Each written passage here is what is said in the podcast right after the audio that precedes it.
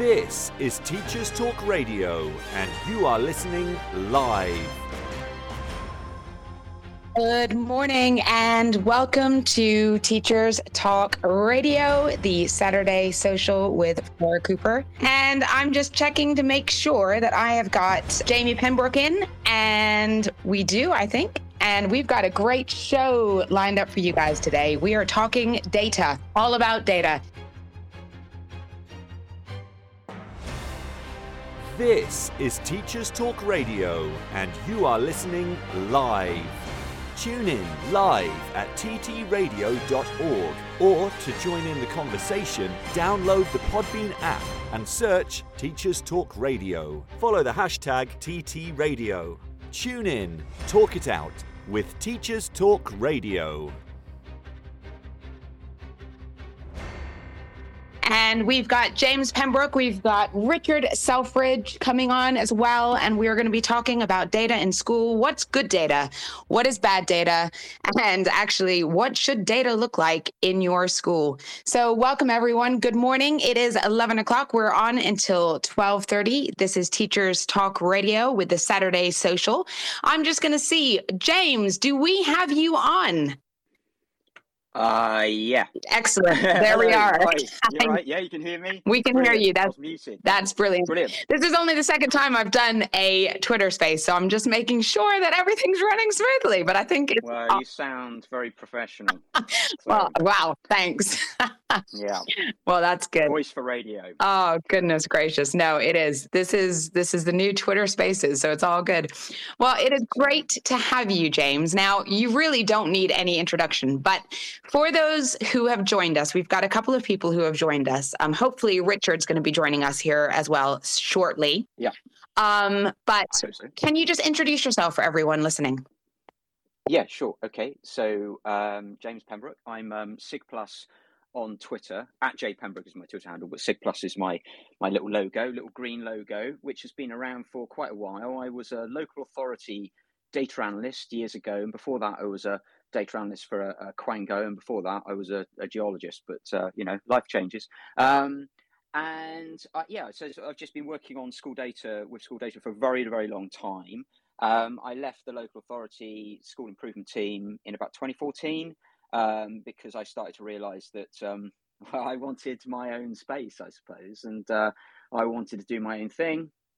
And I realised that I could uh, be quite effective through Twitter and through blogging, which was maybe kind of against some of the things I was tweeting and blogging about were kind of against local authority rules. So uh, anyway, it was time to move on. So there we go. Here I am, several years later, and um, yeah, in, still involved in school data. So uh, uh, yeah, there you go. Well, excellent. It is great to have you. We, we you and I have had a number of conversations. I'm missing all of our data parties we used to hold in my Oh, school as well. Yeah. so if for those people want to know what a data party is, I do some uh, governor training and um, in in the school hall at Flora's school um, in Crowmarsh Gifford. Um, and uh, I would arrive to do this governor training and find uh, balloons and party streamers and party poppers and things just lying around. So um, yeah, that's the only time that has happened. But you know, You got to make it a party. Well, yeah. Put the fun into data. Oh, we love it. We love a good data party. We haven't had one since before COVID. So it's time to have a new one. We got to have a new one, a post COVID data party. We are joined now as well. Richard has just joined us as well. Now, I've not ever spoken to Richard, so I'm really excited about this. Um, Richard, would you like to? Can you just make sure that we can uh, connect you? Can you speak, Richard? Are you here? I am indeed here. Oh, brilliant. It is great to have you with us, Richard. Thank you so much for joining us this morning. Excellent. No, it's nice to be here. Would you mind just introducing yourself very quickly to everyone who's listening at the moment? Sure, no problem. So, uh, my is Richard Selfridge. Um, I'm a primary school teacher by trade. I trained about 20 years ago now Um, I started off teaching in London. Um, I wanted to work with small children, with four and five year olds, because I've never understood why um, people don't like maths. I now know a lot more, having taught lots of children maths, and you understand why they don't. But I started teaching young children in uh, in London. Ended up working in Key Stage Two. Um, and then moved up to sunny Yorkshire about 12 years ago now. Um, uh, I moved up here, um, uh, continued to work as a primary school teacher, and then about seven or eight years ago, um, uh, sort of alongside Jamie, uh, began to realise that the way data and numbers were being used in school was was um, questionable to say the least. So I started doing a lot of work writing about data and um, just doing some lobbying um, to talk to people about, you know, why we were doing the things which we were doing, particularly in the mid 2010s um, and just trying to make some changes there. So um, I've done lots of work on that.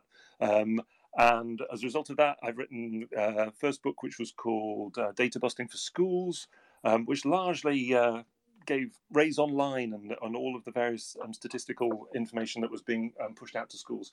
Um, gave that a bit of a going over. And then Jamie and I worked together on Data Proof Your School, um, so uh, we've written that as well. So these days I do some teaching. I do two days a week teaching.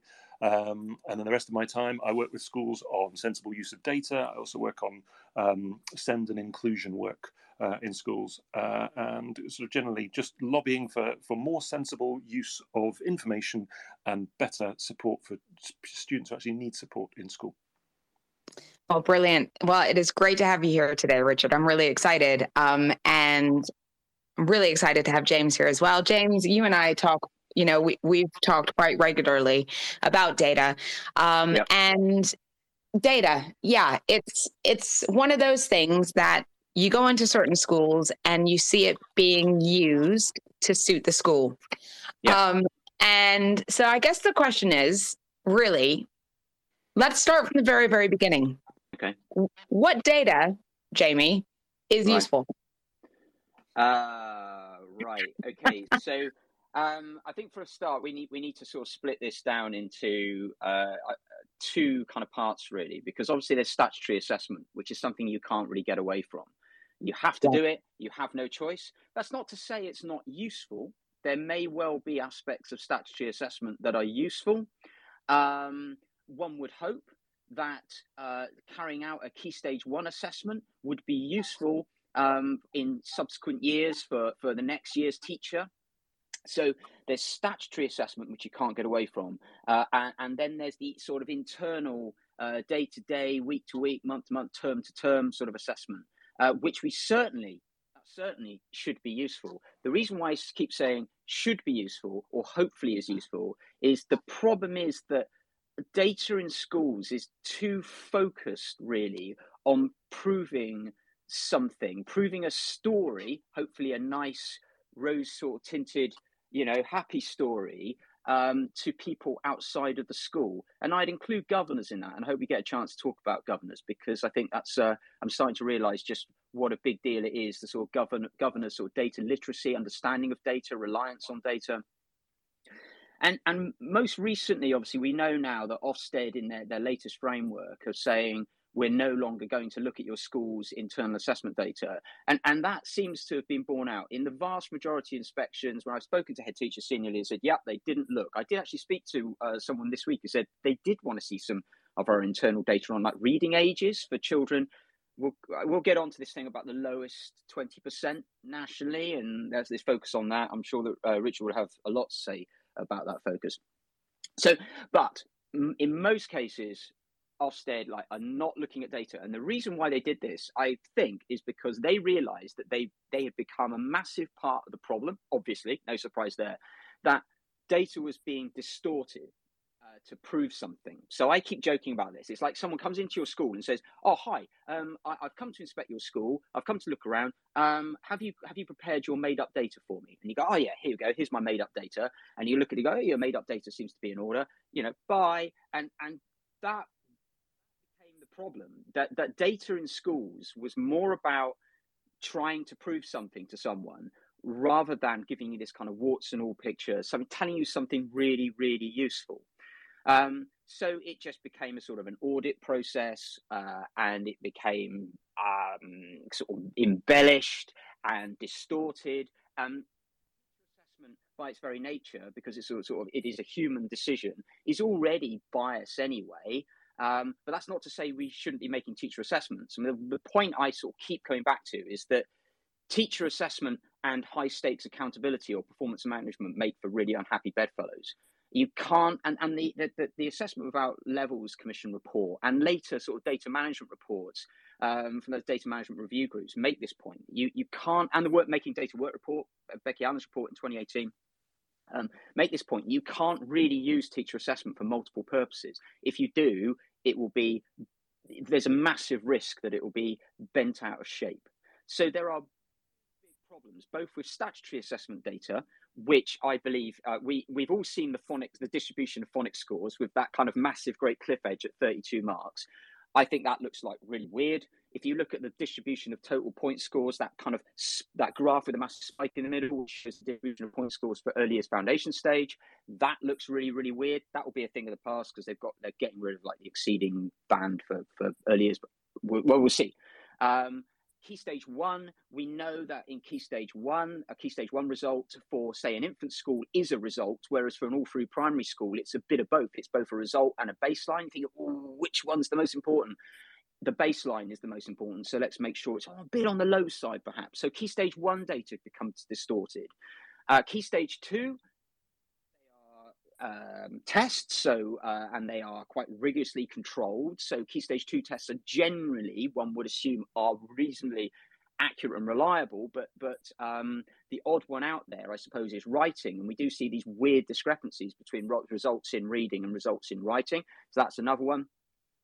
And then ongoing, I suppose, through all the interim years and all the other assessments we make, teachers will be making assessments, and that's fine. So they'll be making assessments to say whether a child is meeting expectations or is just below and needs a bit of support or is well below um, and therefore needs um, maybe a, a completely uh, sort of their own learning plan and their own sort of tailored journey and, and curriculum um, or they're working at greater depth that sort of thing is fine um, but but then you get these maybe these targets start creeping in so i, I joke about the 85% thing so uh, 85% ah, of your children should be at age related expectations at the end of the year and then surprise surprise 85% of children at the end are age related expectations at the end of the year. At the end of year three, 85%. At the end of year four, 85%. At the end of year five, 85%.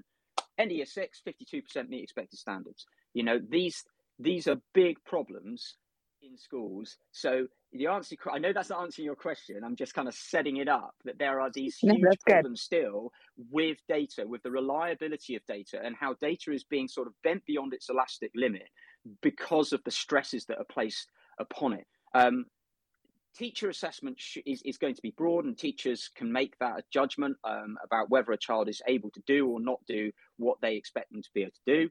Beyond that, me, me, and Richard will, will talk a, a, lot about standardized tests. Standardized tests give you external reference, unbiased um, external reference. That's useful. They're not very good at telling you what children do and don't know based, you know, on, you know what they've just based on what you've just taught them because that's not their purpose. Um, and then there are specific sort of diagnostic assessments that you might apply to only just a, a handful of children, or maybe only one child. And, and, that's important as well, that you might have these very tailored assessments. So I, I, I think that in general, there's going to be general teacher assessments being made, but for some children, what is good assessment can be on a case by case basis. So I'm going to breathe now. Okay, you know, you do. you breathe. Richard, at any point, do you come in? Um, I'm just going to also very quickly before you speak, Richard, just to say we've got loads of listeners um, listening at the moment. If anyone wants to ask any questions for James or Richard, please just put your hand up and I will make you a speaker. Um, we've also got Mary Myatt listening in, which is great to see her. We've got a Hello, show Mary. with Mary Myatt coming on, uh, I think, uh, not too far away. So keep an eye out for that. Um, but we've got lots of listeners, so please do ask any questions as we go on. All right, Richard, over to you. Yeah, no, I think it's uh, again the discussion about data is fascinating for all kinds of reasons. Um, so one of the uh, one of the reasons why I um, was particularly frustrated with the way which um, data information was being used in school, again a few years ago, um, and the reason why I got interested in um, in lobbying and making changes to things um, was because my background I did a maths statistics degree um, many years ago. and therefore, you know, having looked very closely at what how statistics have been developed and how they should be used, the way which things were being done in school was certainly questionable at the very least. I think there's the few things which I would say are, um, as with all of these things, definitions are really important, and understanding what we mean by these different things is really important, um, because broadly um, data has become to mean a particular thing within the school system. But mm. essentially, if, if, you're looking at data, you're looking at data and information. Information broadly is um, is kind of classified in data or information which has got some meaningful value. So some information. So you want information about your pupils, and you definitely want information about your school. Um, data tends to be sort of more factual, so it tends to mean um, uh, occasionally numbers. So you've got quantitative data, but you've also got qualitative data, information, um, which is is is about those pupils, but in, in the form of data. So you've got usually some categories or some ways of, of de- defining pupils. And it's worth going back to that um, those initial ideas because in school data um, certainly had become, we're moving away from this a little bit at the moment, and Jamie and I work a lot to try and get people to move away from this. data had become basically a number. So the pupils in schools had been reduced to a number of some kind. That might have been hidden behind um, some uh, some name or, or title that wasn't uh, it was implied it wasn't a number, you know, working towards something or or to be or something. But effectively, you were you were allocating numbers to pupils, um, and there's a lot of you know a lot of reason why the government in particular is keen to allocate numbers to pupils mm-hmm. um, because they like to then measure pupils at two or have a number for pupils at two different points um, and then create something which is often referred to as a progress score of some kind. So again, so you're getting into that kind of use of data in school, um, which is how data had, as, as Jamie said, that's what had happened as a result of changes centrally and because of the position that Ofsted were in, they were coming in and asking for data. And by data, that's what they meant. I want to see your numbers. Um, whereas actually, when, when Jamie and I talk about data, we're talking about what you need is you need information. Some of that will be numerical, some of that will be quantitative. You need information about your pupils so that you can work out what you actually need to change in your school, in your organization, in your classroom to support particularly those pupils who are not keeping up with the curriculum or who need additional um, assistance or help or, or adjustments be, to be made for them to help them. So again, I think that's the key thing. So really thinking about those definitions, um, we're moving away from data meaning just numbers to the idea that data is information about pupils, classes, schools, and so on. Yeah, I think that's really actually a really pertinent point about the fact that data is information. Um, and and that that I think changes the whole concept of data completely.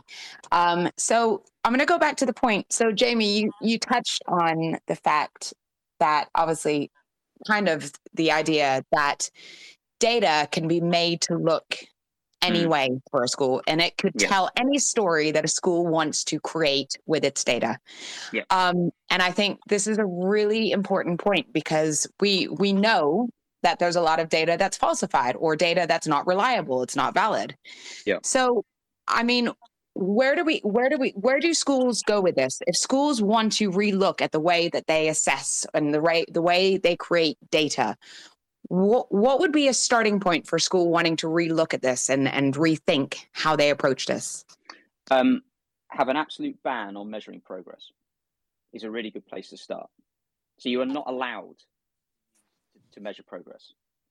And, and or even progress, attempt to do so. uh, and it's a really difficult, yeah, it's a really difficult thing to do because that has been that's been the kind of the hub on which the wheel is built. Progress measures were everything, and they still are in many schools. So I have conversations with schools on a daily basis where I'm pretty much saying, "But that measure is garbage," and they'll go, "Yeah, I know it's garbage, but I have to do it." I still have these conversations all the time.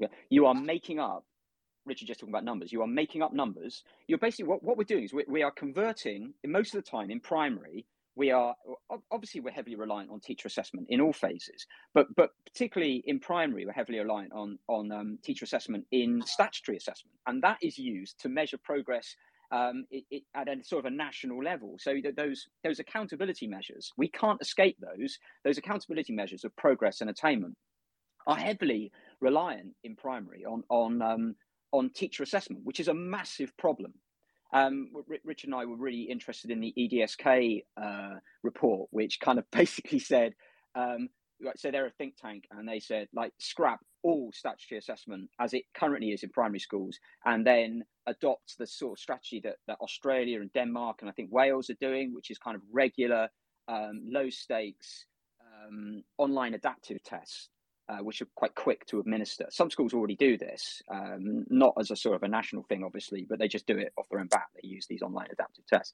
But but stop trying to measure progress. Stop trying to convert a teacher's um, judgment into a number. So what we do is go right. What's your judgment? And obviously it's subjective and it's biased and, and can be distorted. What's your judgment? My judgment is this. Let's convert that to a number. Right. A year later, what's your judgment now? My judgment is this. Let's convert that to another number. Let's subtract one number from the other. Let's see the difference between those two numbers, and that equals progress and then let's go and report that to governors. They haven't got a clue what that means. No one has a clue what that means. And we did it for years. We did it with levels, and we've done it since. Go, got rid of levels. We're still doing it. Loads of schools are still doing it. I speak to schools every week that have got some like really quite crazy convoluted progress schemes that they use. Um, they're still trying to do this, and it's just absolute garbage. It's meaningless. But that is the be all and end all. Like it's it's not data for information it's data to measure progress. And it's so disconnected from reality. If you say, oh, children have got to go up by a point per term, I don't know what a point is, but let's say children have got to go up by a point a term. Children will go up by a point a term. I had a teacher this week admit that to me. Say, yeah, yeah, we just move them up. I remember, um, I, I, don't know if Ed, Ed, Ed, is probably not, Ed Finch is probably not listening, but he told me this story about when he was uh, when he was a younger teacher, and he it was his first kind of turn of having to put stuff into the school's tracking system, um, which I don't know was a MIS or a spreadsheet or whatever. And um, he was really kind of worried about it. How do I, how do I do this? And and um, and he said his mentor kind of you know looking after him just took him under his wing and said, "Oh, don't worry, Ed. We just add, add two. Oh right, yeah, just just just add two each each year, and, and then everyone's happy. And that's that's still what what schools are doing. So stop trying to uh, measure progress. You're not going to be able to second guess those national measures anyway um, that you're not going to be emulate them in any way. You're not going to predict them. They're not. So yeah, just stop trying to do that and start being really honest. Have these really honest conversations, not just amongst senior leaders, but involve staff in this. What data is useful, and what data isn't, and that's actually should be a really simple process, but it's not because some because I, I guess someone likened it to Stockholm syndrome. You know, you you become so entrenched in a way of working that it's really difficult to see beyond it and go beyond it. But you have to in order to arrive, emerge into this glorious, uh, you know, utopia of uh, relevant and useful data that we're, we're aiming for. So that's the start point is stop gearing your systems around this need to quantify the distance that children travel between one point and another but unfortunately, that is what the majority of systems that schools put in place do. That's what they are geared to do. That's their purpose is to do exactly that. So we've paid all this money for these systems that, that that's how they are built. That's their purpose. And um, that's a problem because schools are many schools are still a long long way. And I, you know primary it's a problem in primary but it's a problem in secondary as well. Secondary schools are talking about children on gcse grades and key stage three going from a, a grade five minus to a grade six plus or something. I, I don't know. You know i don't know what that means but that's happening so it's not just in primary no, and absolutely. And I, I know there's people listening right now whose schools absolutely do this, where it is a measure of progress. And you know, we know you and I have had the conversation many times, and it's hard to get your head around when you're so entrenched in it, especially as teachers. Um, but governors, so governors is the big thing because I know a lot of heads, and I've spoken to loads of heads who do the progress measure because their governors expect it. So, yeah. Richard, I know you were going to come in and speak. I can see that you mm-hmm. want to speak. So, I don't know if it's something is it that heads are continuing to do this progress measure because a they it's all they know because this is where levels came from and we have to measure progress because this is sort of entrenched within us. But what do we do when governors are asking us for this data as well?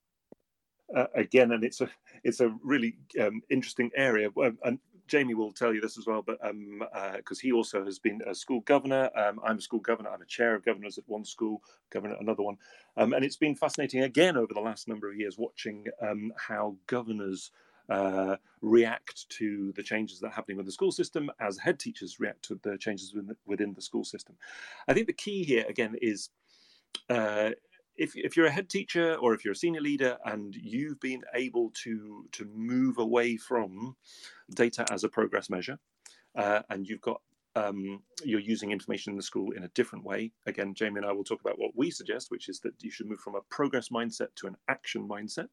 But if you've managed to do that, so if you've moved away from a progress um, mindset, then you won't. You'll be thinking about data in a very different way. You'll be having very different discussions with your um, with your governors. For a lot of head teachers and senior leaders, there's still a bit of a legacy of um, data as a as a progress um, focus um, measure, and the the issue with that is is moving away from that is difficult. And part of the reason why that's been difficult is because again i liken this to the fact that uh, one needs to be aware of the wolves um, so the wolves are out there and they might come to your school um, and they might ask you some questions, and you worry about that. And school uh, leaders often then are kind of forced into a sheep role where they want to stay with the flock. We don't want to be too close to the edge of the flock because there's wolves there and they might pick us off.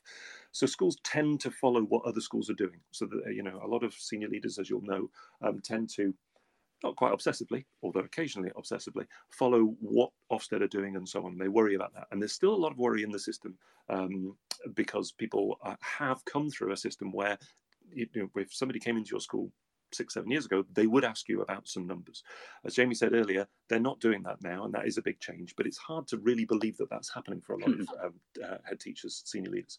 But if you're in that kind of middle group where you're still not sure about it, Jamie and I are here to reassure you that um, you really don't need to worry about um, producing numbers for Ofsted. That's not what they need, and therefore you don't need to produce numbers for your uh, for your governors. You need to do something different. Um, I say some people are still very much in that um, that um, that position where it's really hard to let go, and then they're in a different position. But let's assume you're somebody who's who's come out of um, uh, progress. You're beginning to understand that we're not using data as a progress measure internally; that we're using it in a slightly different way then you have a different conversation with your governors and say what you should be then thinking about is what do the governors actually need to know? They need to know that you've got a good understanding as to the challenge in each class in each cohort um, uh, in each key stage and so on. They need to know that you understand what the challenge is and that you're doing something about the challenges which you, you've understood. And then you begin to have a very different conversation um, because what the governors then will ask you for is information that will say okay so you've told us that these pupils need additional support. What are you doing for those pupils, rather than worrying about everybody? Because a lot of the pupils are making good progress or you know, good development. So again, it's a different conversation. I think again, it's it's key to to think where you are on that journey um, and think, are you still worrying about progress? And if you are, then I say reach out to us because we'll help you. but if you've moved beyond that, you'll be having a very different conversation. Yeah, really, really interesting. So, I mean, as a school, we don't measure progress. I'm just going to put that out there before I start asking you these questions. But so I know there's going to be people listening saying, okay, if we don't measure progress, what do you measure? If if progress isn't a measure, what are we measuring? And how do we know children are making progress if our data doesn't show it? Yeah. Wow, that's a really good. I, I love this. So so right, okay, just coming just just um another point on this. So in terms of like questions you can ask, I, I, spoke to a head teacher this week about this, and this was about governors. Said, My governors want this data. So there are still many schools go, oh, Yeah, I just make stuff up, really. I almost admit it. I just kind of make stuff up. So um, I said to this teacher, One of the things you can ask, well, three questions really. Um, what is progress? If you want to measure something, you need to define what it is. So we need to define what progress is. I think that's a really difficult thing to do because I think it depends on the child and their needs and their barriers and progress means different things like good progress whatever good progress is. You know it when you see it but whether you can actually define it you know you know measure it in any way. So define what progress is and then establish a unit of measurement of progress like a standard unit an si unit of measurement of progress uh, and then have some way of, of measuring it so you need a system to measure it. And, and all of those things are really, really difficult. Um, value added is probably the best way of doing it. And that is comparing a child's uh, attainment at a point to the average attainment of other children nationally. Uh, in the case of you know, um, a main like those DFE measures. Other children nationally with the same start point, right? That's fairly effective. And I would say, for all its faults, Progress 8 is probably about as good as a progress measure is going to get because it's got a standardized test at one end, Key Stage 2, and a standardized test at the other end, GCSEs. It's not perfect by any stretch, um, but it's about as good as I think as a progress measure is going to get. Certainly better than have they made two or three levels of progress or whatever nonsense it was we were doing you know, years ago. Um, key, uh, in primary schools, we have a key stage one to key stage two measure, which is massively problematic because it's heavily reliant on teacher assessment at key stage one and writing at key stage two. So therefore, it's open to manipulation. So the first thing you need to do is maybe have a conversation with your governors about, well, in order to measure this, we need to define what it is. And defining what progress is is a really, really complicated thing. So basically, we can't do it. I think what I would recommend for reporting to governors is just simply reporting the percentage of children in, say, year five in reading, writing, and maths that are, we like to use this word, fine. We don't really have any major concerns. Here is a group of children, 70% of children in this cohort are fine. 20 percent of whom are actually more than fine. You know, they're really high flying. Maybe they're going to score a high score at key stage two or get greater depth or whatever. That's fine. Okay, but that means that 30% of the cohort are not fine. And what governors should be asking is about, they should be asking questions about those 30% of children. That's what they should be zoning in on the support that's provided for them, the strategies, the strategies we have in place, whether those are effective, whether they're working, um, some of those children will be perfectly capable of sitting key stage two tests and may well catch up and may well meet expected standards. Some of those children will not, and some of those children won't be accessing tests, and they will obviously they will often be um, have EHCPs and they will have their own particular learning plans. And it does become you've got eight children here that are not fine. That's going to be eight different conversations. There is no neat way of packaging this. Um, I, I often say that that you know there is a cohort and then there are individuals. All this kind of focus on groups, boys versus girls, pupil premium versus non-pupil premium, that's all nonsense as well. So governors should be saying, okay, you've told me that this proportion of children are okay. We don't need to worry about them. What are we doing about these children that aren't? And probing, you know, in that area, that's what they should be doing. Really, really interesting. Okay, thank you, James. We're gonna we're gonna come back to that. Anyone who's just joined us, just so you know, we are here on the Saturday Social talking data with James Pembroke and Richard Selfridge, um, asking all questions about data. So if you have any questions and you've joined us and you'd like to ask James or Richard a question, please do raise your hand and I'll make you a speaker. Um, also, for our sponsors, here we go. Witherslack Group are a leading provider of specialist education and care. They need people like you to help them achieve even more. At Witherslack, you'll be given all the resources and support you need, offered a clear path to career progression, and rewarded with some of the best salaries and benefits the industry has to offer. Witherslack currently have some fantastic career opportunities available to apply for. Check out www.witherslackgroup.co.uk forward slash careers. All right, we are here with James Pembroke and Richard Selfridge talking data. What is data? Now, we've been talking about progress and the fact that we should not be measuring progress. And mm-hmm. if we're not measuring progress, what do we measure? And we've been talking about data as information. Now, one of the things that you said, James, is about progress and being able to actually define what progress is. So, yep. schools should be able to then have a definition of progress. What is progress going to look like in our schools? Um, and I think that's a really important point because I think for us, that was something that we had to come back to as a school is think about what is progress going to look like? What are we going to define progress as? Um, so, Richard, w- what would you say about progress in your school as a teacher how yeah. do you define progress? It, again, and it's it's really it's a key point because I say we're moving beyond this sort of progress focus, hopefully, to something else. Um, and in terms of, um, I'll start with uh, just what what progress has bec- has come to mean across the school system. So there's two key things that progress means um, at the moment. So we had an expected progress measure um, which existed, which came through the DFE and then filtered out to schools, um, which was a numerical idea of progress. And this is the idea of the value added and so on that we've talked a little bit about. And this is where you take two numbers, you compare them at one point and then at another point later in time. So that idea of progress as a number um, that uh, and the idea of expected, expected, progress was very much something which the, the government likes, the DFE pushed into school, and that still exists as, as one idea of progress in school.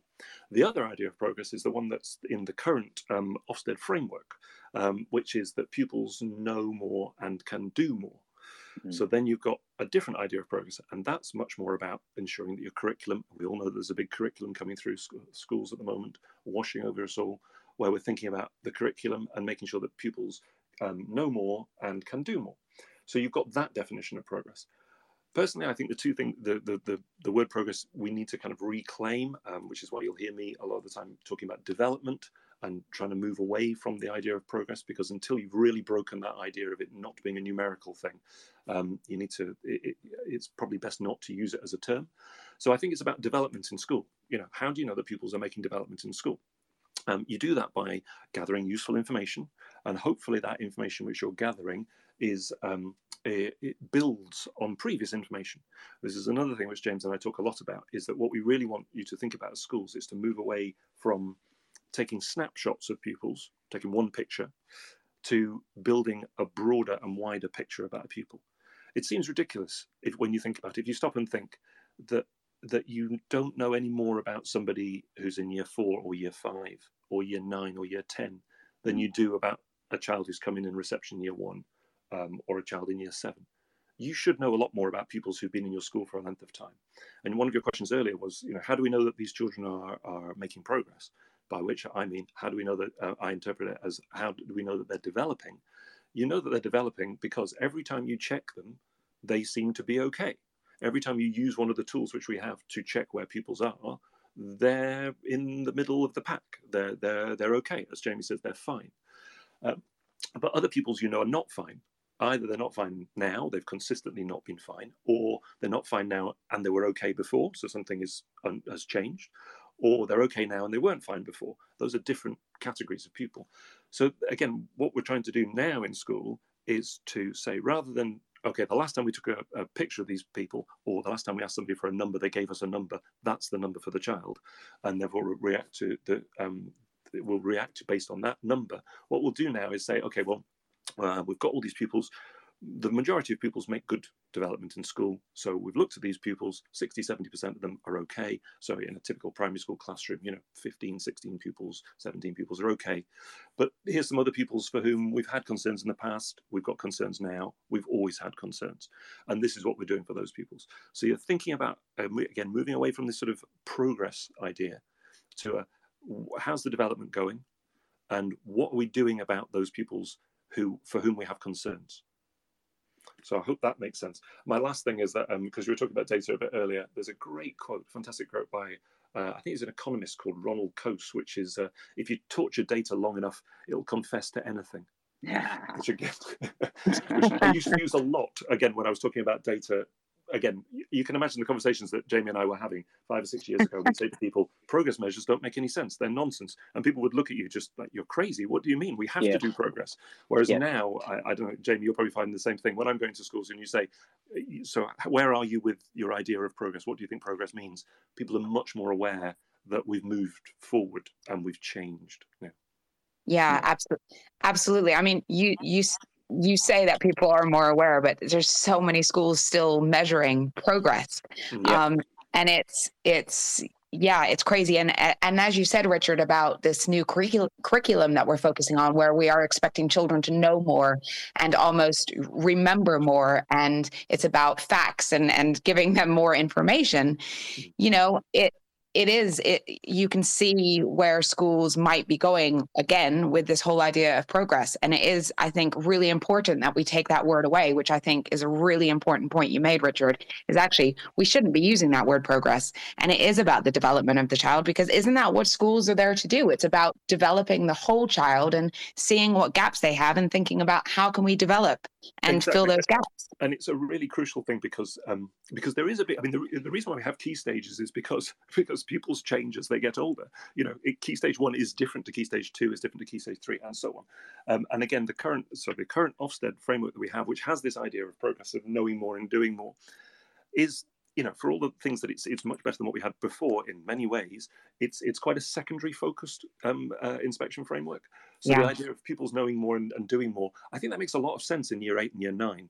In year one and year two, it's a bit different because what we're doing in year one and year two, you know, key stage one and that turn into key stage, there's a lot of socialization that we're doing. There's a, there's a lot more to what we're doing. Yes, we're teaching them to read and write and add up. That's what we're doing in primary. But that's not the only thing we're doing. The thing we're doing is making sure that these pupils have a knowledge of the world, you know, an understanding of how to interact with other pupils in a school context. So it's all those things. So that's why development is is it's it's a much better term, and it's much. Uh, I say if you focus on what which of the pupils are not developing and do we know you know what do we think about that why that might be the case i also agree with you that far too many schools again like it's it's scary to give up that progress if that's what you're used to. If that all your systems are designed to do it, and as yeah. Jamie was saying, if a lot of your MIS systems are encouraging you to put pupils into limited buckets and then compare the buckets to each other, that's really hard. But yeah lots of schools are not doing that. Loads of schools have moved forward, and they and you know um, they they have changed the way which they think about information and data, and they're much more. They use the information to to say, okay, what are we actually doing now as a result? And and again it's it's it's a revelation when when uh, certainly the schools I work with when they get through to the point where they realize where everybody is able to talk about the information in a positive way it's not a you know, punitive terrible thing. It's a really it's really useful to be able to check in on pupils and to add to the picture that we're building of them. Yeah absolutely. And you know you're raising so many i mean we could talk about this for hours and hours. Um, and so one of the things that that i picked up when you were speaking is you were talking about obviously this whole idea of you know you're looking at the children and saying that you know this group of children they're fine this group of children they are struggling.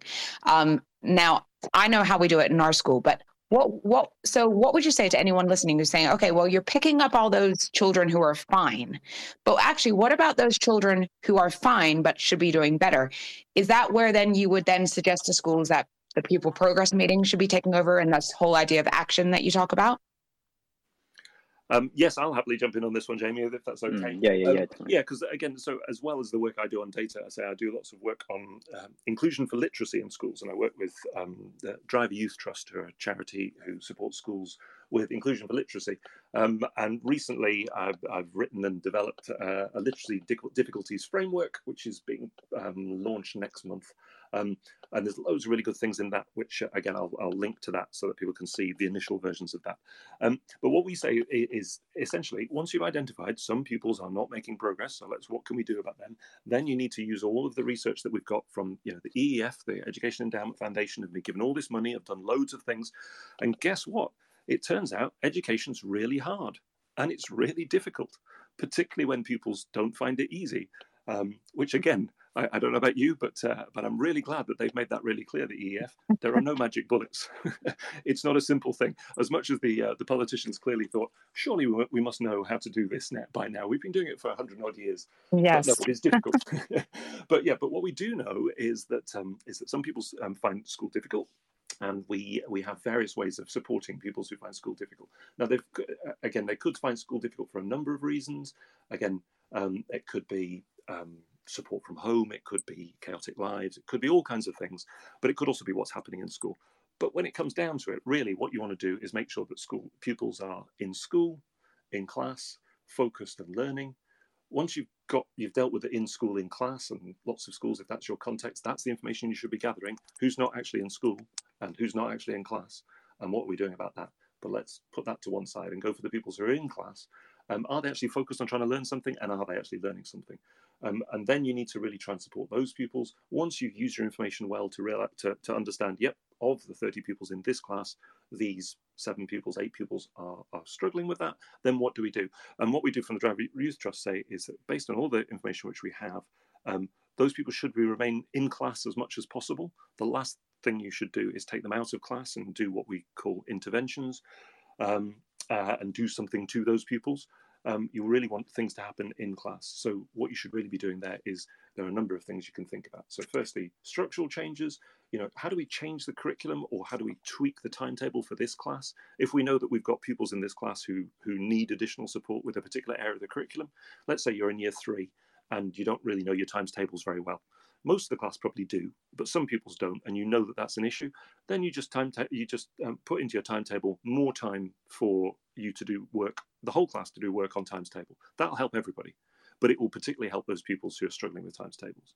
Or if it's about phonics, you do the same kind of thing, or whatever it is that you've identified for the individual pupils. So change your curriculum, change your, uh, change your timetable. If you need to tweak your curriculum slightly, you've got a broad curriculum, but you might say, actually, for this class, we need to alter it a little bit. We need more focus on this particular area you know, we cover a lot of things in primary um, uh, education, so we could think about changing the curriculum slightly because this group have missed out on a particular thing or they need something um, to happen for them. We also talk a lot about um, just making reasonable adjustments to use that terminology from the SEND code of practice, where you make reasonable adjustments for pupils. If you've identified a pupil who who struggles in a particular way, um, then you can make those reasonable um, adjustments. And you either put those in so the teacher knows this pupil has always struggled with irregulation or focus or whatever it is. These are the things which we know or we believe will help that pupil. Um, and then you also kind of do dynamic adjustments as well. So you know this as a teacher, you're in a class, you know the child. I just need to check in with that child every three minutes because if I don't, they're not going to be focusing, they're not going to be learning. They need some more support. These other pupils, I don't need to check in with that regularly, you know, but this pupil, I do need to do this. So you're making some changes in the class there. And then I say the last resort is sometimes you might need to do intervention work where you're doing a particular thing for a particular child or group of pupils, if you think that's going to work. And then you need to be very careful, and that's a timetabling issue again. But there's all kinds of ways that you can do that, where you can you can structure things so that you can support pupils. But again, the, the key thing with using information um, well is that you you you maximize your time with the pupils who need the additional support. The rest of the pupils, you check in with them regularly using standardized assessments and, and teacher assessments. But as if as far as you know they're doing well, then then you don't need to do much more. I'm not going to say too much at, at the moment about pupils who are making more development, but there are some things that you might we could talk about a bit in a bit about them. But at the moment, we're really focusing on because it's a bigger group. The gen in most schools, in my experience, the pupils who, for whatever reason, are, are, are just not making the progress we want them to. So a long answer. I hope that's given you some, no. some thoughts. No, that's brilliant. Um, it's brilliant, and it's it's interesting because everything you were talking about about was about what we do in the classroom. And for me, it's really interesting because data becomes so far removed from what actually happens in the class um, yeah. that, that almost becomes this whole entity in itself. And actually, we forget that actually we need to get back to quality first teaching and ensuring that every single child in our class is focused on and being given what they need. Yep. Yeah. Mm. Yeah. I, I'm just going to pick up actually on um, so it's a few things. Um, you often hear people say, "Well, if if, if a child is well, what's what's the definition of good progress?" Uh, and and you and you often hear people say, "Well, if a child is keeping pace with the curriculum, you've got a, a well designed, well structured, challenging curriculum, and the child is keeping pace with that, then they are by definition making good progress." So people say that, and that's that's kind of fine. Um, but that doesn't mean that children who aren't keeping pace with curriculum are also not making good progress. And I think that's where some of the problems lie that there are children that have other challenges, other needs, barriers to learning, and they can also make good progress. Uh, so therefore it's really it, it is a really difficult thing to sort of classify and, and measure so you know as we've already said and labour the point i guess is, is don't bother um, but i think you said you asked earlier like you, you, you'll get people say but how how we know how we know if children have made good progress but but you know you know they've made good progress. You just know. Just because you can't quantify something doesn't mean that you don't know it. And um, I, I do worry about some of the sort of tracking practices that go on, particularly in primary schools. So this is something I talk about a lot. Um, this hangover from APP, which was a process that I think everyone openly admits they absolutely hated, and yet they've rebuilt this in tracking systems where we've got these massive long lists of well they might start off as a short list of tracking of, of objectives they're often called or key indicators or whatever statements.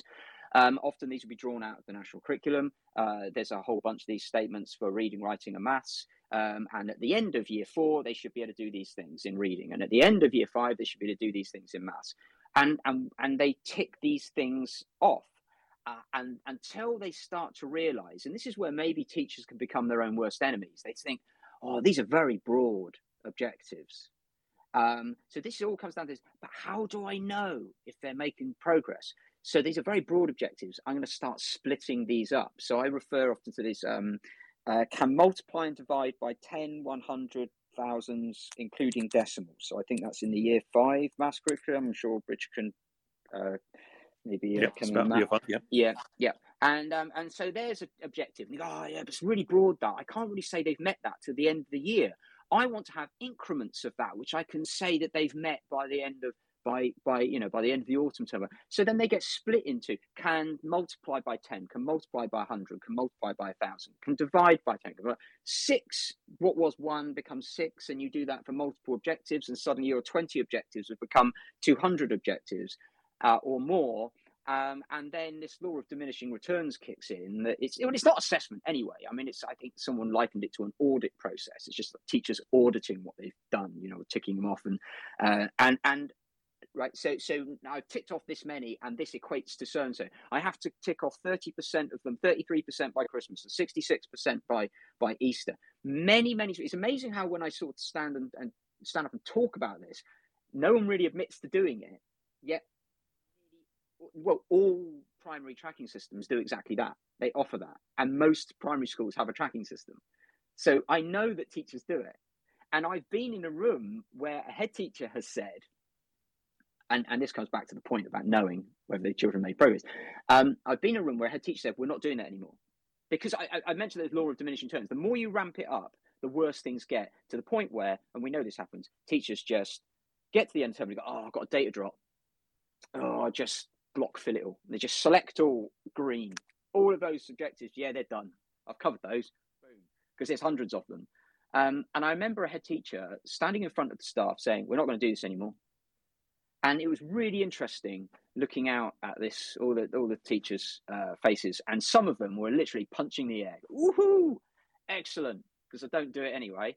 And then there are some looking quite shocked, um, as if the rug's been pulled out from under their feet. And one put their hand up and said, "But how will we know if they've made progress?"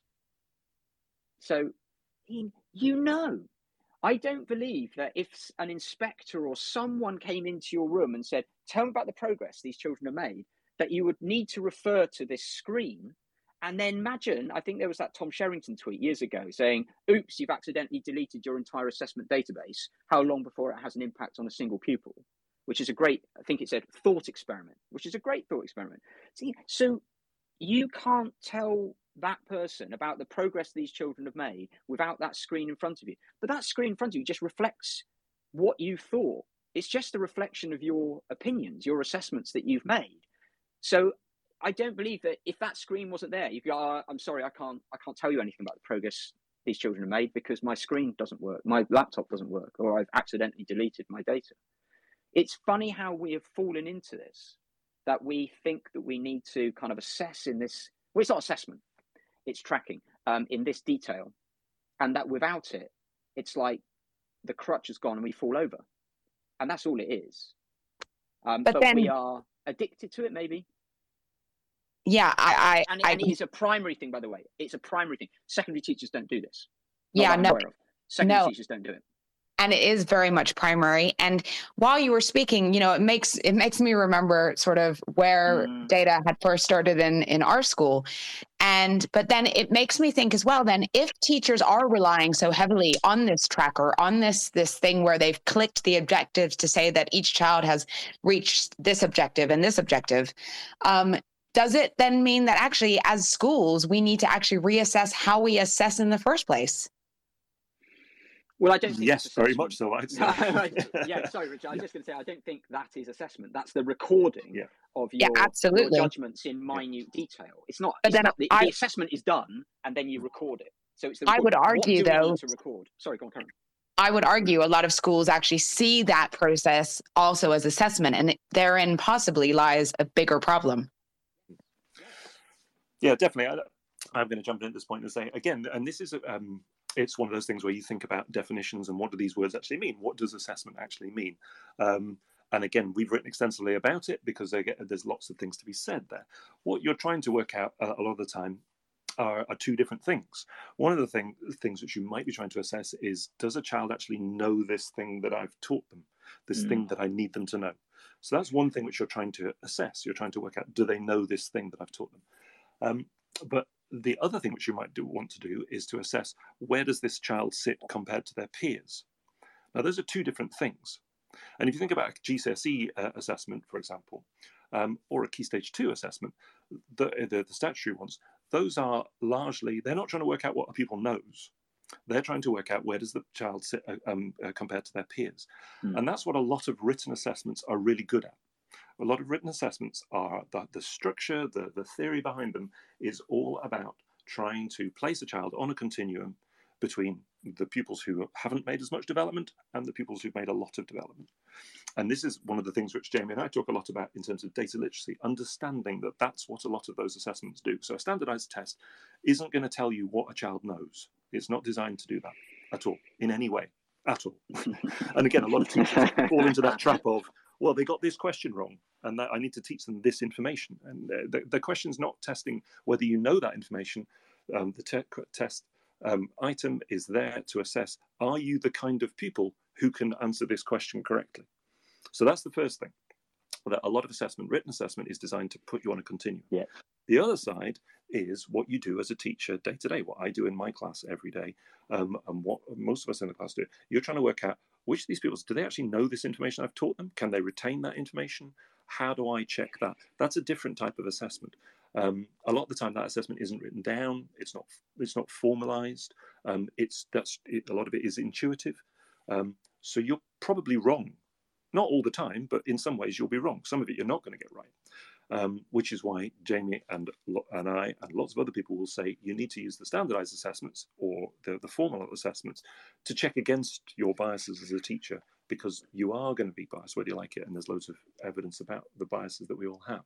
So again so if we think about assessment then you need to say split it into the two things. And and again i think it's useful kind of splitting it into a driving test assessment which is where you want most people to be able to pass a driving assessment. You don't want too many people to fail. You know you mm. really have to be a very bad driver to fail a driving test. So we want most people to pass. So you've got driving test assessments. And then you've got um, have you seen the TV show uh, that's on at the moment called the One Percent Club?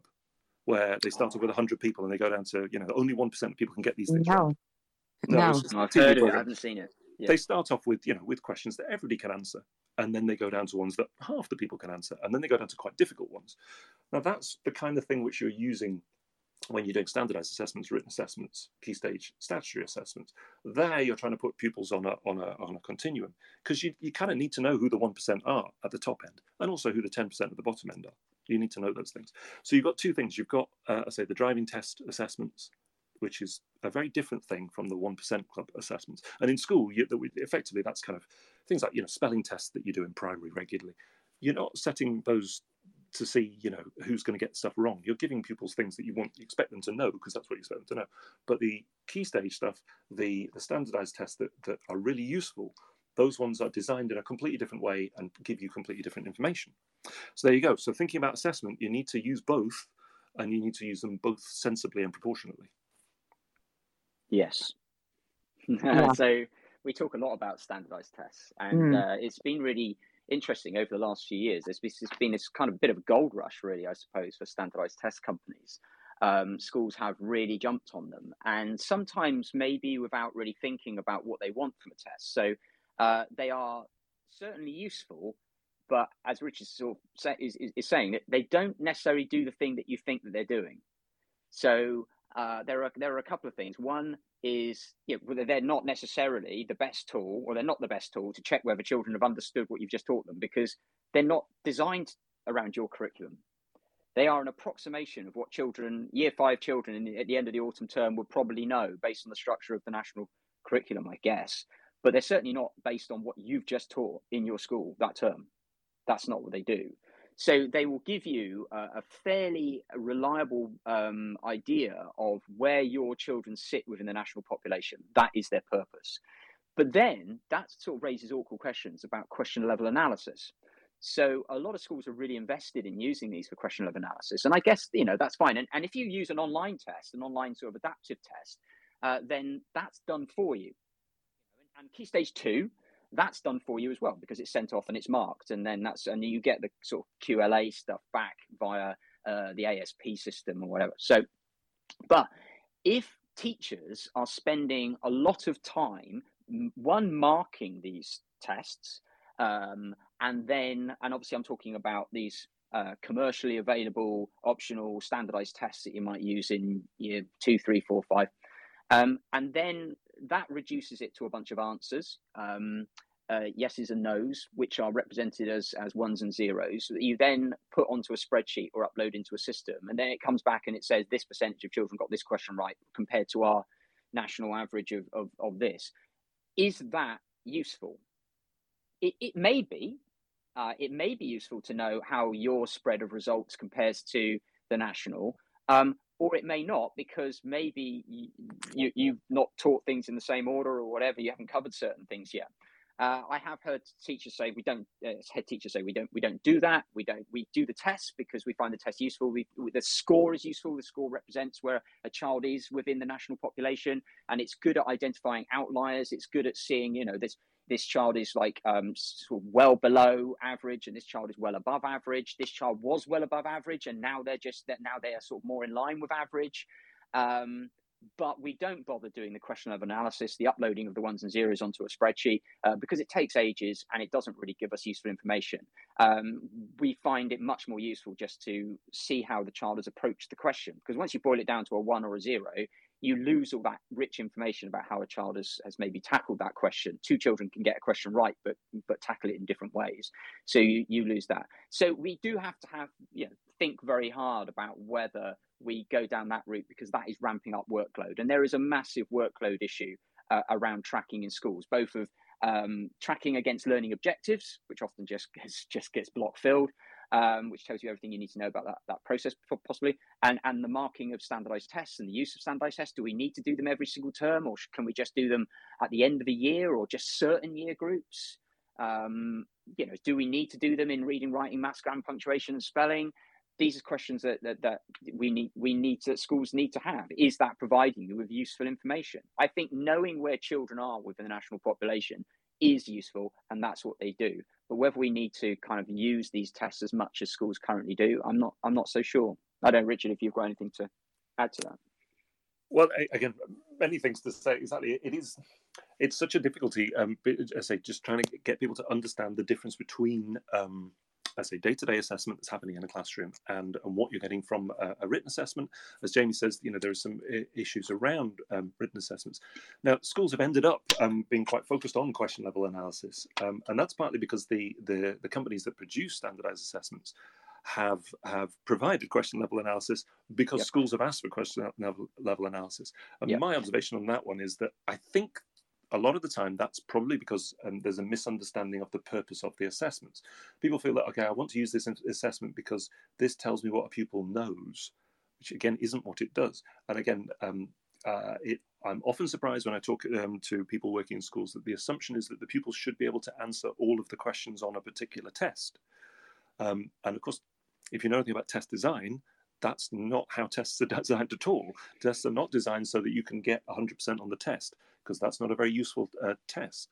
Um, uh, we might talk about reliability and validity at some point, um, but if you're getting 100% uh, on a test, it's not a very useful test because it doesn't allow you to differentiate between pupils. If you're using that as an assessment to place pupils on a continuum, if you're using it as te- an assessment of whether people know something, that's fine. But remember, standardized mm. tests are not doing that. Um, so, uh, question level analysis again is questionable because the other thing is that when you're designing a test, um, you are limited in terms of um, time and focus.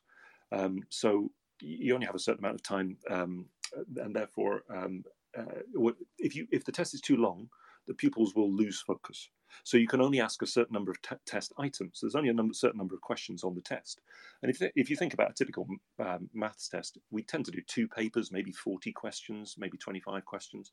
You know, there's just not very many opportunities to ask questions. So therefore, to make inferences from those is is questionable, shall we say? Um, so yes, yeah, so you need to be very careful about, it. and therefore, it, the more you understand about how the tests are designed, um, I say written assessments particularly, the more you understand the limitations of them. Which isn't to say that they're not useful, but they have limitations. Yeah. Okay. Thank you, guys. So, so much.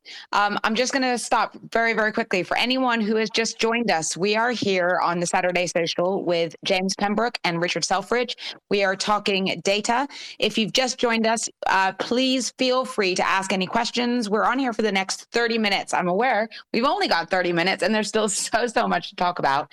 Um, and uh, again, if you want to ask any questions to James or Richard, please just put your hand up and I will make you a speaker. Um, onto our sponsor again for educational support in IT and computer science. Steve Woods is delivering a number of courses. Learn to Program in Python is a free one hour course designed to start you on your way in Python coding. Everything works in a browser, so there's nothing to install beforehand. Join Steve remotely to learn the basics on Wednesday, the 8th of June, 4 to 5. That's just passed, I just realized. But visit stevewoods.co.uk to start your journey. Are you a state teacher uh, in England? Why not be a hero this half term? Join Steve for two days and receive up to a 1,360 pound bursary. Terms and conditions apply. Aimed at secondary, but primary teachers are also welcome. Visit stevewoods.co.uk to find out more. Also, the Oxford Smart Curriculum Service provides secondary schools with an evidence based curriculum at Key Stage 3 and Key Stage 4 and connects it with resources, assessments, next steps, and CPD powered by Oxford Smart Kerboodle. What makes Oxford Smart different? Well, for the first time, curriculum is seamlessly connected with the resources, assessment, next steps, and CPD needed to deliver that curriculum. This curriculum coherence means all components work smoothly together, gathering data to give you the insight you need to plan, teach, assess, and monitor the progress of all your students effectively. As well as providing a personalized and adaptive learning pathway for all your students, Oxford Smart frees up your time to inspire a love of learning in your students and to spark awe and wonder in your classroom. Visit OUP at global.oup.com to find out more. All right. If you've just joined us, we are here on the Saturday Social talking data with James Pembroke and Richard Selfridge. We only have about 20 minutes left, everybody. If you have any questions, you do need to raise your hand. Um, but 20 minutes left, and we've got a couple of, well, we've got loads of topics we could talk about for hours and hours. But let's talk very quickly. I know we've really briefly, briefly um, discussed governors. And I know a mm. lot of schools and a lot of heads who are listening right now will be saying, well, my governors expect this. And I know for one that I've been on a journey with my governors. James, you know this all too oh, well. Yeah. that they have expected quite a range, uh, a range of different data things. And I think the biggest thing for me as a head is to say to everyone listening is that you have to remember most of your governors haven't been teachers or don't know what schools look like and therefore don't really know what data should look like. And therefore, I think it's very much more about heads saying, this is what our data is going to look like, and actually providing the data that tells your story, the information that you want your governors to have. And um, I just I want to go back to governors just really quickly, and then I want to talk about reliability and validity as well, which Richard brought up again because I think those are two really important things. So governors. Okay, right. So uh, one of my catchphrases, well, it's not a catchphrase, mantra or whatever, is that data that you provide to governors should be a byproduct of your system, which should be designed to support the needs of children and help teachers do their job. So you don't don't uh, generate data specifically for governors. You set about uh, first of all, you have a curriculum, then you work out how you're going to assess your curriculum, and you're going to assess the um, assess the various uh, children. And for some children, that will require specific assessments. Uh, for some, uh, for most, it will be more general, and in some cases, it might involve standardized tests and what have you. Uh, and then once you've done all of that, then I guess you're going to get some kind of tracking system in, which is going to store that information as I said, your tracking system should not be uh, all about sort of trying to crunch these numbers into some kind of uh, progress measure. Your tracking system really should be a database that's capable of storing all of this information in one place. So your tracking system should be capable of storing contextual information about children, that sort of census information. Um, it should have statutory assessment history. It should have uh, your the results of uh, any sort of tests or, or and teacher assessments, obviously in those subjects.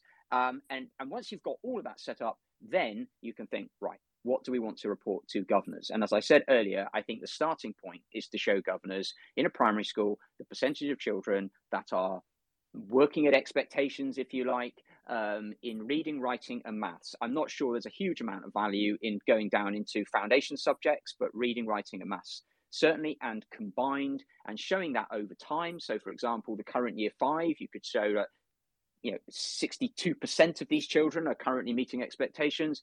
Back at key stage one, um, 82% of those same children met expectations at key stage one. Uh, therefore, we are seeing a drop. It might be that you're seeing an increase. So, governors can see in different subjects, in different year groups, whether those proportions of children that are meeting expectations over time are increasing, decreasing, staying the same um, whether we've got a, an increasing number of children that are working uh, above expectations, if you like, if you've got such an assessment of greater depth, if you want to call it that. Uh, and then the focus then becomes right. So we've got 22% of children in this cohort that are working below expectations in maths. That seems to be increasing year on year. Why is that? What are we doing about those children? And I think the most valuable uh, conversations that I have in governors' meetings are when we get subject leaders in, or the SENCO comes in and talks to us about the way that the well, in terms of subject leaders, the way that they're sort of developing the, the, the curriculum to make it more challenging or whatever. And when the SENCO comes in to talk about the specific support that we're giving to certain children, that's a really, really valuable conversation. Data really only goes so far. I mean, it's a bit of a cliche to say, you know, it only raises, it doesn't give answers, it just raises questions. But I think that's that's true. I think you need to minimize it. I think we need to be very cautious of the uh, the, the, days of Richard mentioned RAISEonline, the, the ugly days of Raise when we were giving governors a 103 page Raise report and expecting them to do something with it. Um, you, it becomes utterly counterproductive just to dump this uh, this big wedge of, of, of, of, data in front of them and expect somebody to do. I, I think we can uh, you need like a one page contextual summary of your school and then probably a couple of pages of data tops um, along the lines of what I just said. And then from then on, it's conversations, it's conversations about support, it's conversations about curriculum. Um, governors need to understand that progress is something that we can't, no matter how much they want it, is not something that we can measure. I think there are problems with many boards of governors where you have you know people from maybe from industry and business and maybe their their branch of industry or business uh, they, they could measure things. You could measure things in engineering. You can measure things in accountancy. You can measure some things in in in education but it's a lot less reliable and it's a lot more kind of well i don't use the word flaky but but there's, there's a lot of noise. We use that word a lot. There's a lot of noise in education data so yeah, no. there you go. I think I am sure that you know Richard's got plenty he can come in and say on that. Yeah, no, abs- absolutely. Um, just very quickly, we have Brian, um, I think, who wants to possibly ask a question. Who's just come on as a speaker. Brian, if you unmute your mic, you can um, you can ask your question. Yeah, yeah. Thanks, thanks a lot, uh, the moderator, and and and thanks uh, for for allowing me to to talk. Um, I'm, I'm Brian. I'm uh, an epidemiologist and physician, and uh, I do uh, consume and use data a lot. And one of the, I think, one of the questions. Um, I, have been asking myself lately is whether or not uh, data, no data, um, is better than than bad data, and I think it's a very um, important uh, question. I think the last speaker was alluding to this a little bit earlier because as an epidemiologist uh, working in the public health space, uh, most of our decisions are really based on uh, what uh, uh, data is available. And I think if the available data uh, if there's no data, we become very cautious with how we uh, we decide uh, policy decisions and how we, we, we make decisions. But um, if the data itself um, um, is is is uh, found to be wrong or bad or uh, misconstrued, it kind of invalidates our trust in the data uh, process or in the data collection uh, system. So I, it's a question I think I've been uh, debating a lot, and I've been uh, you know asking myself a lot. And how do we, um, it, you know, is is good? Is is no data better than than than bad data? So I, I, that's just something I wanted to hear the the panel's thoughts on and um, yeah.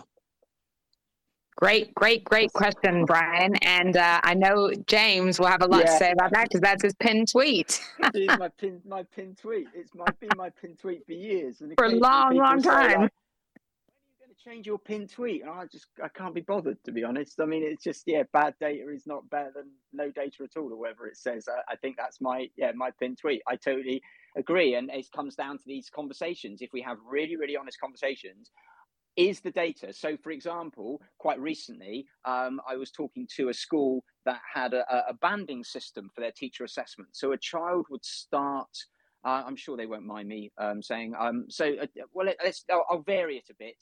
Um, so, a, a, child starts the say year two uh, as two B, and then they are two B slash D, and then they're two, and then they're two D slash S, and then they're two S, and then they're two S slash plus or something. Um, and they ended up with I think it was eight separate bands per year. And I asked this teacher, does anyone know the difference between a 2B and a 2B slash D? And they said, no. They just put them when it's the next, because they've, they've, they purposely got enough bands for each half term and then an extra couple of bands for the bonus points. So every teacher knows that when it's the half term, you push them from B to B slash D, and then the next term they go into the D, and then the next term they go into the D slash, and that's what they do. So that's that's meaningless data. It's completely made up. That's bad data. That does that serves no purpose other than just to keep maybe governors so what they then report to governors is that boys on average and i'm thinking about a quote from amanda spielman now boys on average make uh, 3.7 points of progress and girls on average make 4.2 points progress and governors look at that and think oh so boy uh, so girls are making more progress than boys and then they they that's that's it that tells it doesn't it, what? It's just noise. It's absolute noise. So no, get rid of that, delete that, don't do that because it's meaningless. You tell governors, right, broadly speaking, and this is obviously usually based on teacher assessment, but based on the assessments of our teachers, 70% of children are okay, meeting the standards of the curriculum set in, in the, for that curriculum, 30% aren't. Let's talk about those 30%. Um, and that's as far really as data is going to go. Um, I think that standardized tests are interesting. We've talked about that at length. Standardized tests, you, you in theory go, oh, well, they got this standardized test score, and then they got this standardized test score. And again, let's subtract one from the other, and they go, oh, they've made three points of progress. No, it doesn't mean that at all. For a start, you know, again, standardized tests are noisy. I think they're it's useful data, but we have to accept that they are noisy and I think NFER maybe and GL certainly they put confidence bands around, which can be quite wide. You know, they get wider, I think, at the bottom end and the top end of the scale. But th- there's noise there. There's noise with standardized assessment. There's massive noise with teacher assessment. So no, um, it's not. If it's bad data, uh, then get rid of it. If it's if there's reliability issues, then we and but then we need to accept the reliability issues and we have to be very cautious about who we then report that to because they might just take it as read. Uh, and this is accurate and it's not. So everyone who's an audience of that data needs to don't report them nonsense. If you're reporting them anything that's slightly uh, that has some reliability issues, which is pretty much everything in education, then they need to understand what the reliability issues are and they need to understand the noise. so, how do we make data reliable and valid? That, well, exactly it, that's a really interesting discussion because um, so, so, we use this term. We talk about noisy data and uh, occasionally fuzzy data because because um, particularly from a standardized assessment, there, the data is a bit noisy and a bit fuzzy. Um, technically, uh, in terms of uh, if you're a, psychometrician or statistician, um, what you're really talking there about is is measurement error. So there is some error in measurement if you're trying to use a written assessment to try and assess um, uh, an individual. So you get measurement error because um, this is and this is a discussion about reliability and validity in assessments because if you've got a written assessment there the, the theory is that there uh, and any individual should have a should get a true score. There is a true score for an individual that they should get on that assessment. The problem is that you don't quite know what the true score is because there is some error. There's some measurement error. And the measurement error comes in for all kinds of reasons. It could be that the questions uh, are about things that the pupil is less confident about. It could be to use one of jamie's favorite example, it could be the squirrel problem, where the yeah, child. The problem. Do you want to tell the squirrel problem, Jamie? Well, yeah. So problem? you know, I, I use this to illustrate the point of a school um, having a progress score that's significantly above average, but only just that confidence interval is only just sitting above the zero line, so they're significantly above. And I sort of explained this sliding doors moment where in the Key Stage Two SATS hall, uh, this one child just sits and notices a squirrel in the tree and they look outside the, the, and they watch the squirrel for, for a minute going up and down the, scree, uh, the, the tree enjoying itself. And and then the child comes back to the test and, and gets back on on with the test. And that's enough time for that child just to lose a few marks uh, which is enough the knock-on effect of that is it's enough to reduce the school's aggregated result down so that their their confidence interval no longer sits above the it straddles the zero line so they're not significantly above so they don't get that letter from the local authority asking congratulating them and asking them to do support work with with all those local schools and the governors are no longer thinking well hey we're a significantly above school we're going to be outstanding just because a child looked out of a window and watched a squirrel in a tree. There's nothing different about that school, but our except for the fact that the child watched a squirrel in a tree, but our perception of that school has completely changed because they are no longer classified as being significantly above average. Exactly, and that's because a lot of people put too much emphasis. Or they they want numbers to be accurate because in everyday life we're used to numbers being accurate, but yep. in measurement of individuals, accuracy is is is is something you're just simply going to have to accept that you're not going to get. However, uh, people, um, I say, if, if, you take an assessment, you, you, there is a true score which you should get, um, but there's some measurement error because of the squirrel problem, because of the questions that you use. Um, so you've got all those things in there. So reliability is a, um, I say, this idea that, the, that you get a true score, um, and what in terms of uh, what we mean by reliability of an assessment is is how consistent the assessment is so you measure reliability by looking at uh, did a, a, given pupil get the similar kinds of questions right and similar kinds of questions wrong? And this is one of the um, really useful uh, uh, uh, tools that you can use as a statistician. And you can pick up where pupils, uh, where somebody has altered the results of a test.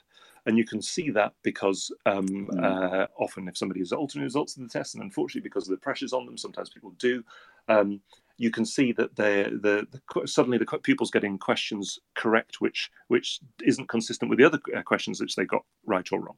So reliability is about, I say, consistency and the idea that basically that you're that you um, you're getting similar kinds of questions right and wrong. Now, again, I could talk more about classical test theory and uh, and problems with it. Um, this is where you've got written tests. You all the pupils are answering the same questions. There's some issues with this. There's item response theory, which goes on a bit further than this, and this is where you've got adaptive tests where where different pupils are answering different questions, but you get into item response and and then it's slightly different. But in a classical test, reliability basically means are you getting similar kinds of things right and wrong?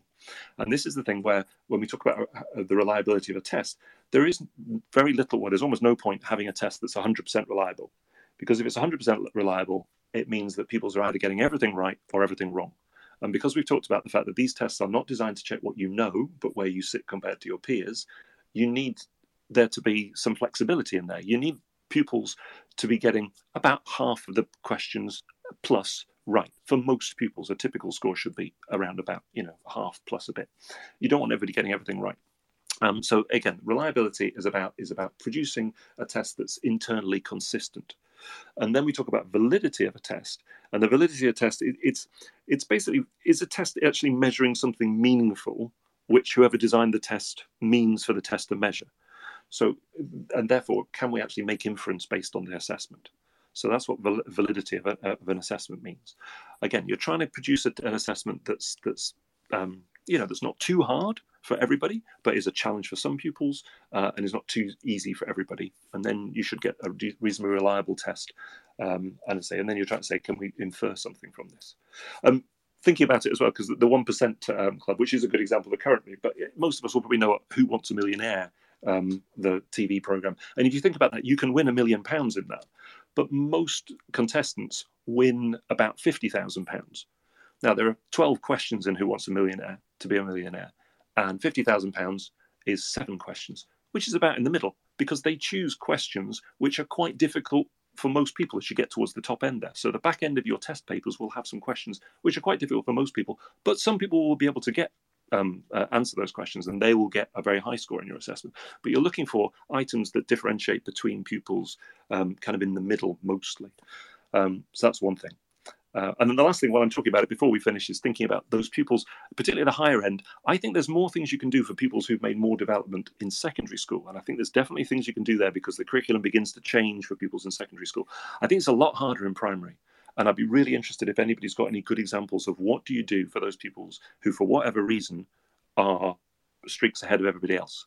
Again, I think there are a few things you can do, but a lot of the time, I think you should be using those pupils to um, consolidate their knowledge by using them as resources in your classroom. That will help those pupils, that will push those pupils, because if they're able to explain things to other pupils or support other pupils, that's a really good way of supporting and pushing those pupils. But I'm, I'd really love to hear of anybody else who does anything special for pupils in, let's say, year two who are streaks ahead of everybody else. What do you do? I'm not sure. I'd love to know. That would be a great whole other show in itself, actually, Richard. Absolutely. And we've got five, I know, we've got five minutes left. And honestly, we could continue going for another hour and a half. Um, five minutes left, four minutes left. So, what final points, uh, James and Richard, just a final quick point, anything, just main point that you want to say? Okay, well, well, I, I, one of the things I do want because we talked about tests quite a lot, and one of the things I do want to, one of the points I do want to make is re- relating to children with special education needs that are working below. That's an important distinction to make. That are working below so-called age-related expectations. There is a tendency in many schools to give those children, say, a year five child who's working a couple of years below, uh, give that child a a, uh, a test designed for a year three child so uh, if they're using NFER tests or, or, Rising Stars tests, they give them a paper that's designed for a year three job. That's fine if the questions on that are you know appropriately pitched and you think it's it's good for them to have a go at that. Um, but the most the important thing to note is that the score that you get from it is meaningless, um, in my opinion, because that's not the way it was standardized. You know, it's not. It, it, you're basically just showing what, how this uh, this ten year old compares to seven year olds or, or eight year olds. It's it's uh, the, the the test when it was standardized was standardized using a big uh, reference sample of um, year five children that includes children at the very sort of highest levels of attainment and the lowest levels of attainment and everyone in between because that's how you scale it and, and you standardize it. So it does take account of children who are working below with special education needs. And, and therefore if you get that child to sit uh, a year three paper and they get 103 which is a little tiny bit above average uh, it just doesn't really tell you anything. So that's something to be aware of that number doesn't really mean much if they go and get the 103 on that paper and then next term they go and do a year five paper and they get 86 it doesn't mean they've gone backwards, it actually means they've made progress because they were doing year three papers and now they're doing year five um, papers. Um, but anyway, the last thing I want to, I mentioned a quote from Amanda Spielman earlier, so I'm going to finish by uh, reading this. This is from her the Bryanston Education Summit, and I refer to this a lot, and I think it's uh, it, this was this this was before the change to the framework. Um, so I think it's quite important. Uh, anyway, so in the speech, she said, um, with reference to tracking, she said, We do not expect to see six week tracking of pupil progress and vast elaborate spreadsheets. What I want school leaders to discuss with our inspectors is what they expect pupils to know by certain points in their life, uh, i.e., the curriculum, I guess, and how they know they know it, i.e., assessment, and crucially, what the school does when they find out that they don't. These conversations are much more constructive than inventing Byzantine number systems, which, let's be honest, can often be meaningless. And then on the subject of presenting data to, say, governors, nor do I believe there is merit in trying to look at every individual subgroup of pupils at school level. It is very important that we monitor the progress of underperforming pupil groups, but often this is best done at a national level or possibly even a MAT or local authority level because you have the numbers there, where meaningful trends may be identifiable rather than at school level where apparent differences are often likely to be statistical noise. And yet, when it comes to governors, particularly, we break down the data um, most schools are breaking down the data into every single subgroup, and then you think that it's telling you something that it's not, and you you end up with priorities being based on this data, uh, and then next year you find it's not a trend; it's just a particular cohort, one child in a small group is going to be is going to have a distorting effect on that data and the next year it's something completely different. So it's nice to see that ofsted now in the inspection data summary report unlike RAISE which have pages and pages of group level data they don't have any. There is no group, group level data in that because it's most likely to be statistical noise. So i'll finish with that. Thank you so much james. Richard final point. My final point, I'll add to a bit what Jane, uh, Jamie said there, it, which is that uh, remember that any outcome for an individual is reasonable population outcomes are very different. So, whereas you might expect um, populations to have certain outcomes for individuals, mm. some individuals find school very difficult. Some school children don't. Some find it very easy. So, any outcome is is is reasonable. And then the last thing is, again, if you're still thinking about data in terms of progress, you really need to move beyond that and think about data in terms of giving you the information you need to change things so that you go for an action focus so you're doing something for those pupils who are not developing well through your curriculum. Excellent. Get rid of progress and have a focus on action. I think we could do a whole nother show. So listen out because we might have James and Richard back on for another show soon. Thank you both so much for joining me this morning on a Saturday. I know you had better things to do, I'm sure, but this was such a useful conversation. And I'm sure everyone listening has felt the same. So thank you both so much for joining me. Pleasure. Thank you. Thanks for inviting me. Thank me. you.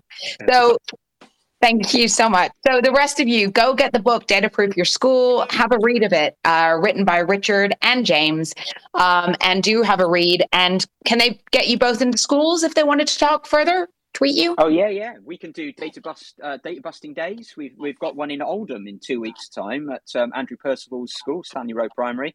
Um, if anyone wants to come along to that, then uh, you know, please come join us.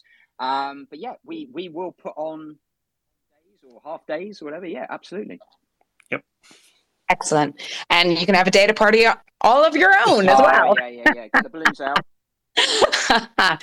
so thank you guys so so much. And thank you all so much for joining us this morning on the saturday social with talk teachers radio. Lots of other shows coming up this afternoon. And join me in a couple of weeks where we've got another show. And i'm sure we will have james and richard on again very very soon because there's so much more to talk about data. Thanks so much everyone. Have a great saturday and see you all soon. Take care. Bye You've been listening to Teachers Talk Radio. Tune in live and listen back at ttradio.org. We look forward to hearing from you next time on Teachers Talk Radio.